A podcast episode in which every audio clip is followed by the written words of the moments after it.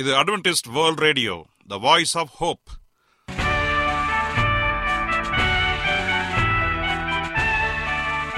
வணக்கம் அன்பான வானொலி நேயர்களே, உங்கள் அனைவரையும் கர்த்தராகிய ஆண்டவர் இயேசுவின் நாமத்திலே வாழ்த்தி எங்களது இன்றைய ஒளிபரப்பை கேட்க உங்களை அன்போடு வரவேற்கிறோம். பரலோக வாழ்க்கைக்கு வழிகாட்டக்கூடிய எங்களது ஒளிபரப்பில் இன்று இடம்பெற இருக்கும் நிகழ்ச்சிகள்: உடல் ஆரோக்கியத்தை குறித்த செய்திகள், ஆன்மீக சிந்தனைக்கான தேவ செய்திகள் மற்றும் காதுக்கு இனிய கீதங்கள். இன்றைய உலகில் வியாதிகளின் எண்ணிக்கையை கணக்கிட முடியாது. ஒவ்வொரு நாளிலும் பேர் தெரியாத பல பல வியாதிகளால் மனிதர்கள் இறந்து வருவதை காண்கிறோம். இந்த சூழ்நிலையில் நீங்கள் ஆரோக்கியமாக இருக்க வேண்டுமென நாங்கள் விரும்புகிறோம். உடல் நலத்தை குறித்த செய்தியை இப்போது கேட்போம். அதற்கு முன்பதாக ஓர் இனிய பாடலை கேட்டு மகிழ்வோம்.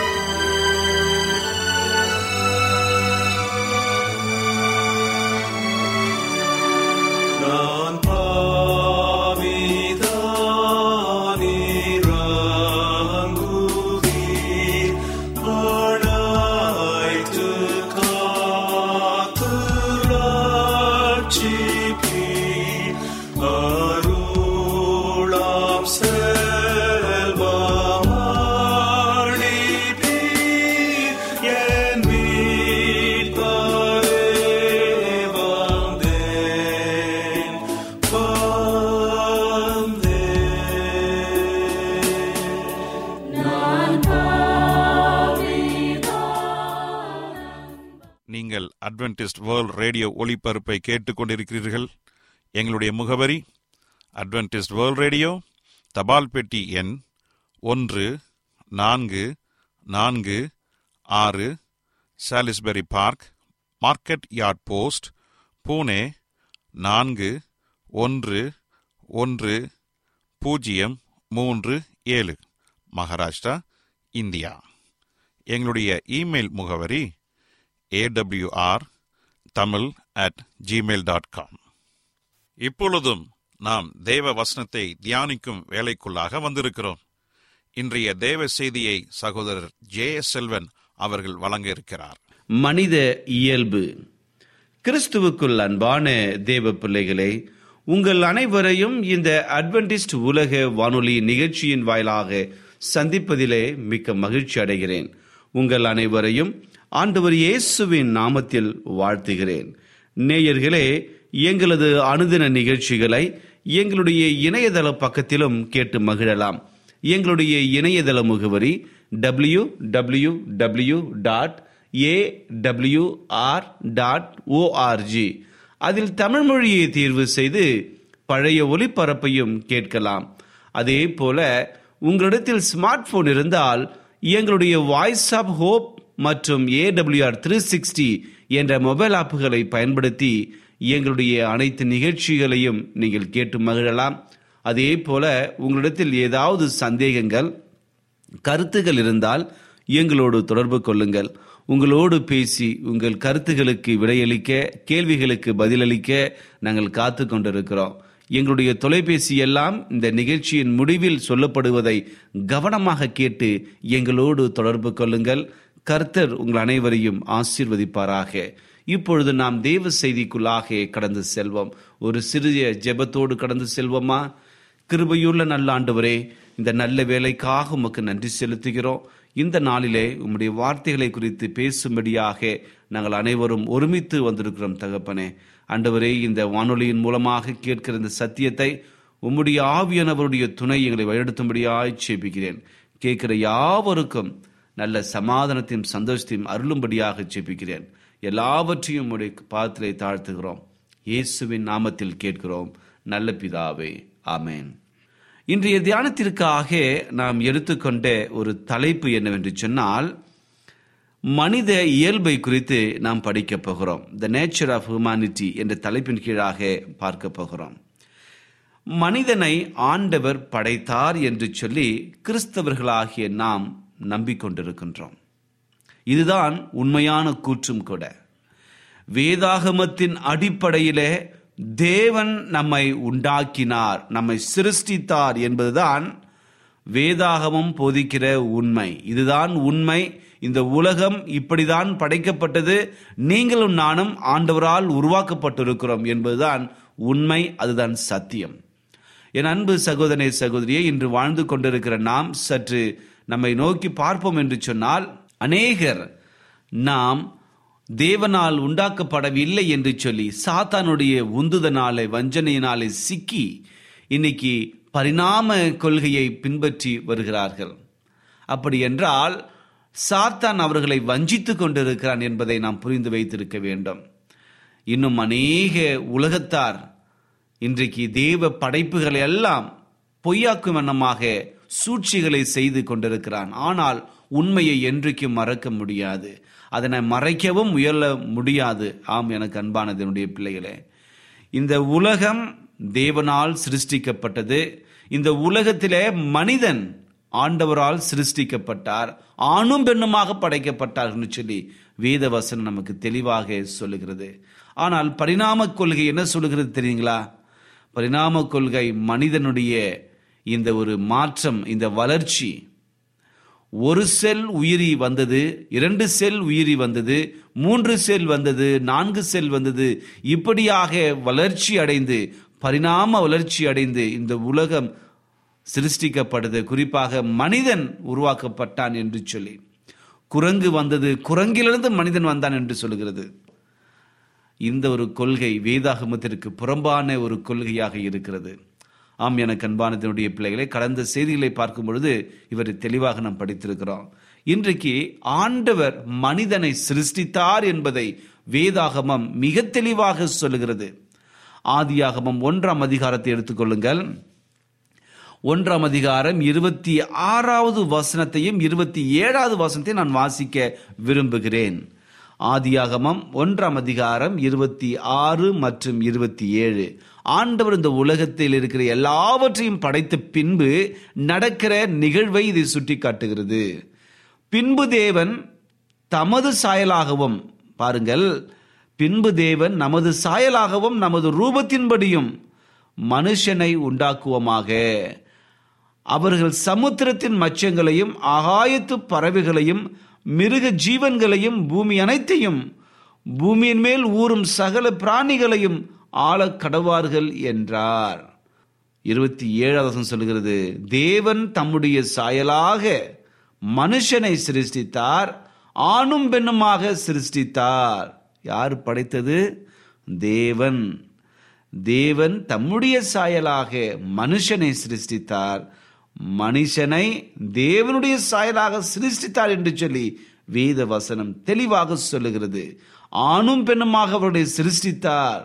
அதற்கு பிற்பாடு ஆண்டவர் செய்த இன்னொரு காரியம் இருக்கிறது. பின்பு தேவன் அவர்களை நோக்கி, நீங்கள் பலுகி பெருகி பூமியை நிரப்பி அதை கீழ்ப்படுத்தி சமுத்திரத்தின் மச்சங்களையும் ஆகாயத்து பறவைகளையும் பூமியின் மேல் நடமாடுகிற சகல ஜீவ ஜந்துகளையும் ஆண்டு கொள்ளுங்கள் என்று சொல்லி தேவன் அவர்களை ஆசீர்வதித்தார். பாருங்கள், தேவன் அவர்களை ஆசீர்வதித்தார். இந்த உலகத்திலே ஆண்டவர் மனிதனையும் மனுஷையும் சிருஷ்டித்த பிறகு அவர்களை தேவன் ஆசீர்வதித்தார். நீங்கள் பலுகி பெருகுங்கள் என்று சொல்லி ஆசீர்வதித்தார். ஒரு அற்புதமான நிகழ்வு இங்கு நடந்தது. ஆணும் பெண்ணுமாக சிருஷ்டிக்கப்பட்ட நாம் இன்றைக்கு நாம் என்னத்தை செய்து கொண்டிருக்கிறோம்? தேவ சாயலாக சிருஷ்டிக்கப்பட்ட நாம் தேவனுடைய நாமத்தை நாம் மகிமைப்படுத்துகிறோமா? தேவனை உயர்த்தி பேசுகிறோமா என்பதுதான் இன்றைக்கு இருக்கிற மிகப்பெரிய ஒரு கேள்வியாக இருக்கிறது. ஆணும் பெண்ணுமாக தேவ சாயல் படைக்கப்பட்டார்கள். அவர்கள் தனித்துவம் என்னவென்று சொன்னால், அவர்கள் தேவ சாயலாக இருந்தார்கள். அவர்களில் வல்லமை இருந்தது. தாங்களே சொந்தமாக யோசித்து செயல்பட சுதந்திரமும் இருந்தது. அவர்கள் சுதந்திரம் உள்ளவர்களாக படைக்கப்பட்ட போதிலும் உயிருக்கும் மூச்சுக்கும் மற்ற எல்லாவற்றிற்கும் தேவனையே சார்ந்திருக்கிற தன்மையுள்ள ஒரு உடலும் மனதும் ஆவியும் உள்ளவர்களாக இருந்தார்கள். ஆனால் அவரை சார்ந்திருக்க வேண்டிய அவசியத்தை மறுதலித்து நம் முதல் பெற்றோர் தங்கள் தேவனுக்கு கீழ்ப்படிய தவறியதால் அவர் நியமித்திருந்த உன்னதமான நிலையிலிருந்து விழுந்து விட்டார்கள். அவர்களில் இருந்த அந்த தேவ சாயல் கலங்கப்பட்டது. அந்த தேவ சாயல் கலங்கம் ஏற்பட்டது. அவர்கள் மறிக்கக்கூடியவர்களாக மாறினார்கள். வீழ்ச்சியடைந்த இந்த இயல்பை உடையவர்களாக அவருடைய சந்ததிகள் பிறந்து அதன் விளைவுகளிலும் பங்கு பெற்றார்கள். பலவீனத்தோடும் தீமை செய்கிற இயல்போடும் பிறக்கின்றார்கள். ஆனால் கிறிஸ்துவுக்குள் தேவன் இந்த உலகத்தை தம்மோடு ஒப்புரவாக்கினார். மேலும் தங்கள் பாவங்களுக்காக வருந்தும் மனிதர்களுக்காக தம்முடைய ஆவியானவர் மூலமாய் தேவ சாயலை மீண்டும் அவர் கொடுக்க சித்தமுள்ளவராக இருக்கிறார். தேவ மகிமைக்காக படைக்கப்பட்டவர்கள் தேவனை நேசிக்கவும் தங்கள் உடன் மனிதரை நேசிக்கவும் தங்கள் சுற்றுப்புறத்தை பாதுகாக்கவும் அவர்கள் அழைக்கப்படுகின்றார்கள். இதுதான் மனித இயல்புடைய மிகப்பெரிய இரகசியமாக இருக்கிறது. ஆம், எனக்கு அன்பான தேவனுடைய பிள்ளைகளே, சிருஷ்டிக்கப்பட்ட மனிதன் தேவ சாயலாக சிருஷ்டிக்கப்பட்டான். தேவனுடைய ரூபமாக அவருடைய சாயலாக இருந்தார் என்று சொல்லி வேதவசனம் நமக்கு மிகவும் தெளிவாக சொல்லுகிறது. தேவன் இந்த உலகத்தில் படைத்த எல்லாவற்றுக்குள்ள அதிகாரத்தை மனிதனுக்கு கொடுக்கின்றார். 28 இப்படியாக சொல்லுகிறது, பின்பு அவர் அவர்களை நோக்கி, நீங்கள் பலுகி பெருகி பூமியை நிரப்பி அதை கீழ்ப்படுத்தி சமுத்திரத்தின் மச்சங்களையும் ஆகாயத்து பறவைகளின் பூமியில் நடமாடுகிற சகல ஜீவ ஜந்துகளையும் ஆண்டு கொள்ளுங்கள். என்று ஒரு அதிகாரத்தை கொடுத்தார். பாருங்கள், மிகப்பெரிய அதிகாரம். மனிதனுடைய இயல்பு எல்லா சிருஷ்டியையும் அவன் ஆளுகைக்குள்ளே வர வேண்டும் என்பதுதான். அவனுடைய பண்பு எல்லாவற்றையும் ஆளுகிற திறன் அவனிடத்தில் இறந்தது என்று சொல்லி தேவன் மிக அற்புதமாக அங்கே கொடுத்திருக்கிறார். அதே போல ஆதியாகமம் 2:7 சொல்லுகிறது, பூமியின் தூளிலிருந்து மனிதன் உண்டாக்கப்பட்டான். இதுதான் மிக அவசியமாக தெரிந்து வைத்திருக்க வேண்டிய மிக முக்கியமான ஒரு உண்மை. பூமியின் தூள்களிலிருந்து மனிதன் உண்டாக்கப்பட்டான் என்று சொல்லி வேத வசனம் நமக்கு தெளிவாக சொல்லுகிறது. தேவனாகிய கர்த்தர் மனுஷனை பூமியின் மண்ணினாலே உருவாக்கி ஜீவ சுவாசத்தை அவன் நாசியிலே ஊதினான். மனுஷன் ஜீவ ஆத்மாவானான். பாருங்கள், இங்கே ஜீவ ஆத்மா என்ற ஒரு வார்த்தை வருகிறது. அப்படி என்றால் என்ன ஜீவ ஆத்மா என்று நீங்களும் நானும் பார்க்க வேண்டும். மனிதன் தேவனுடைய சாயலாக சிருஷ்டிக்கப்பட்டான். அவன் எப்படி சிருஷ்டிக்கப்பட்டான்? மண்ணான இந்த ஒரு உலகத்தில் இருந்த மண்ணை எடுத்து அதை வடிவமைத்து அதற்கு தேவனுடைய ஆவியை அவனுடைய சுவாசமாக கொடுக்கின்றார். அவருடைய நாசியிலே தேவனுடைய ஆவி வந்ததினாலே இவன் ஜீவ ஆத்மாவாக மாறுகிறான். இதுதான் மனிதனுக்கு இருக்கிற மிகப்பெரிய ஒரு தன்மை, ஜீவ ஆத்மாவாக இருக்கின்றான். அதாவது அசையவும் சிந்திக்கவும் நேசிக்கவும் தேவனை ஆராதிக்கவும் துதிக்கக்கூடிய ஒரு ஜீவனாக அது இருக்கிறது. அதுதான் ஜீவ ஆத்மா. தேவனை ஆராதிக்கிற ஒரு காரியம், சிந்திக்கக்கூடிய ஒரு காரியம், நேசிக்கக்கூடிய ஒரு காரியம், அசையக்கூடிய ஒரு காரியம், இதுதான் ஜீவ ஆத்மாவாக எண்ணப்படுகிறது. மற்ற எல்லா உயிரினங்களிலும் இல்லாத இந்த ஒரு காரியம் மனிதனிடத்திலே காணப்படுகிறது. இதுதான் மனிதனுடைய மிகப்பெரிய தனித்துவம். ஏனென்றால் நீங்களும் நானும் தேவனை போல சிருஷ்டிக்கப்பட்டிருக்கிறோம். தேவனை போல அவருடைய ரூபத்தின்படி நாம் சிருஷ்டிக்கப்பட்டிருக்கிறோம். ஆம், எனக்கு அன்பான தேவனுடைய பிள்ளைகளே, நீங்களும் நானும் மிக அற்புதமாய் படைக்கப்பட்டிருக்கிறோம். சங்கீதம் 8:5 சொல்லுகிறது, மனிதன் தேவதூதரிலும் சற்று சிறியவனாக படைக்கப்பட்டான். பாருங்கள், எவ்வளோ பெரிய ஒரு பாக்கியத்தை ஆண்டவர் நமக்கு கொடுத்திருக்கிறார். பாருங்க, தேவ தூதர்களுடைய அவர்களை காட்டிலும் சற்று குறைவாக தான் உங்களையும் என்னையும் ஆண்டவர் படைத்திருக்கிறார். அப்படி என்றால் ஆதியிலிருந்து குரங்கு வந்தது என்று சொல்லி நம்புவது முட்டாள்தனமான ஒரு காரியமாக இருக்கிறது. இந்த பரிணாம வளர்ச்சி, பரிணாம கொள்கை என்று சொல்லுகிறவர்கள் சாத்தானால் வஞ்சிக்கப்பட்டவர்கள். ஏனென்றால் ஆண்டவர் நம்மை அதிசயமாய் படைக்கப்பட்டிருக்கிறார், நம்மை உருவாக்கி இருக்கிறார். தேவ தூதர்கள் சற்று சிறியவர்களாக நீங்களும் நானும் படைக்கப்பட்டிருக்கிறோம். எவ்வளோ பெரிய பாக்கியம் பாருங்க. அதே போல சங்கீதம் 139:14 சொல்கிறது, நான் பிரமிக்கத்தக்க அதிசயமாய் உண்டாக்கப்பட்டேன், உமது கிரியைகள் அதிசயமானவைகள் என்று சொல்லி தேவ தன்மை நம்மை உருவாக்கி இருக்கிறது. தேவன் நம்மை அற்புதமாய் நம்மை உருவாக்கி இருக்கின்றார். பிரசங்கி 7:29 சொல்கிறது, தேவன் மனிதனை செம்மையானவனாக உண்டாக்கினார். செம்மையானவனாக, அப்படி என்றால் பரிபூர்ணம் உன்னவளாக, பர்ஃபெக்ட் கிரியேஷன் என்று சொல்வார்கள். ஆகவே பரிபூர்ணம் உடையவனாக தேவன் மனிதனை உருவாக்கி இருக்கிறார்.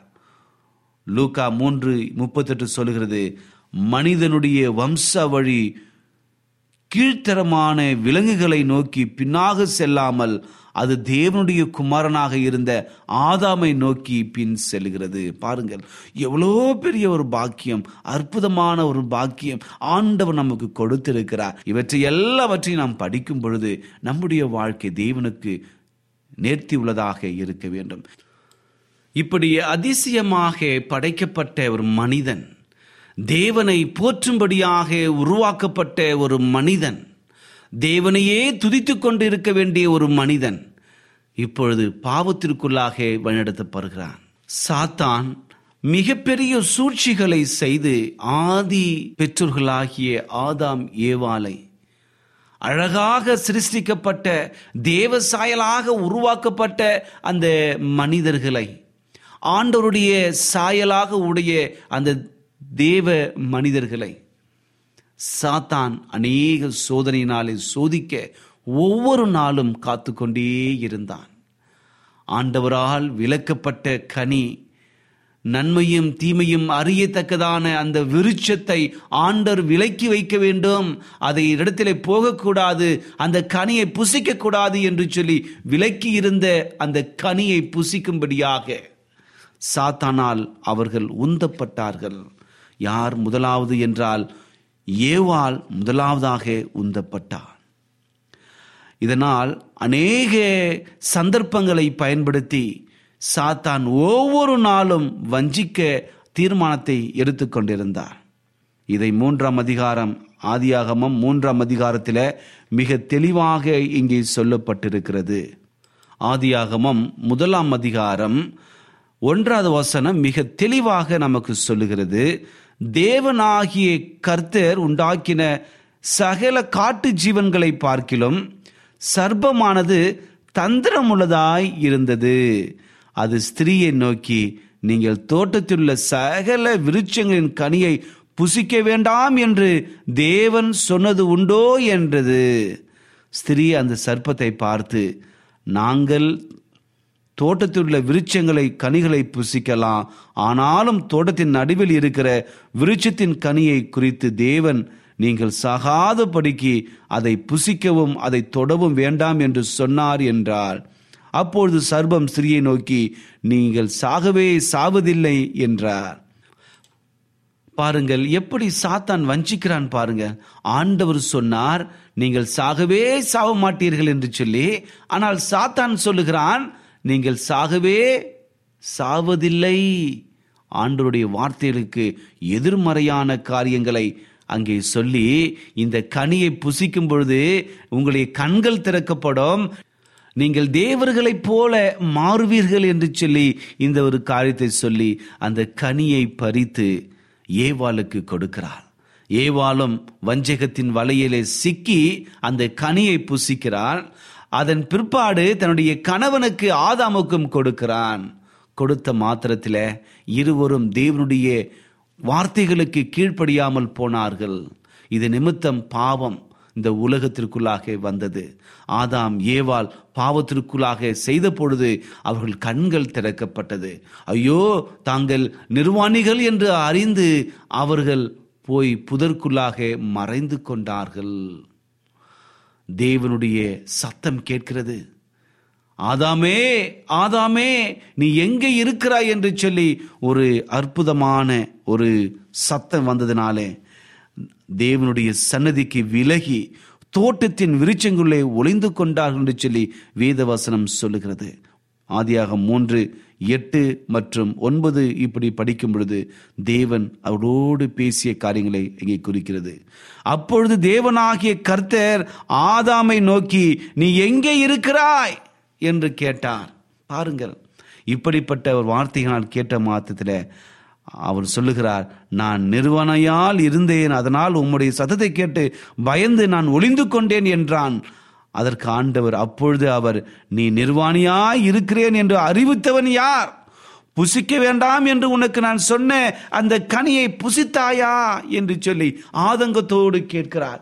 இப்படியாக தேவனுடைய கோபம் அவள் மேல் மூண்டது. இது நிமித்தமாக பாவம் அவரிடத்திலே வந்தது. பாவத்தின் நிமித்தமாக அநேக தண்டனைகள் அங்கே கொடுக்கப்பட்டது. ஆதாமுக்கு தண்டனைகள் கொடுக்கப்பட்டது, ஏவாளுக்கு தண்டனை கொடுக்கப்பட்டது, சாத்தான் எடுத்த ரூபமாயிருந்த அந்த வலு சர்ப்பத்திற்கும் தண்டனை கொடுக்கப்பட்டது.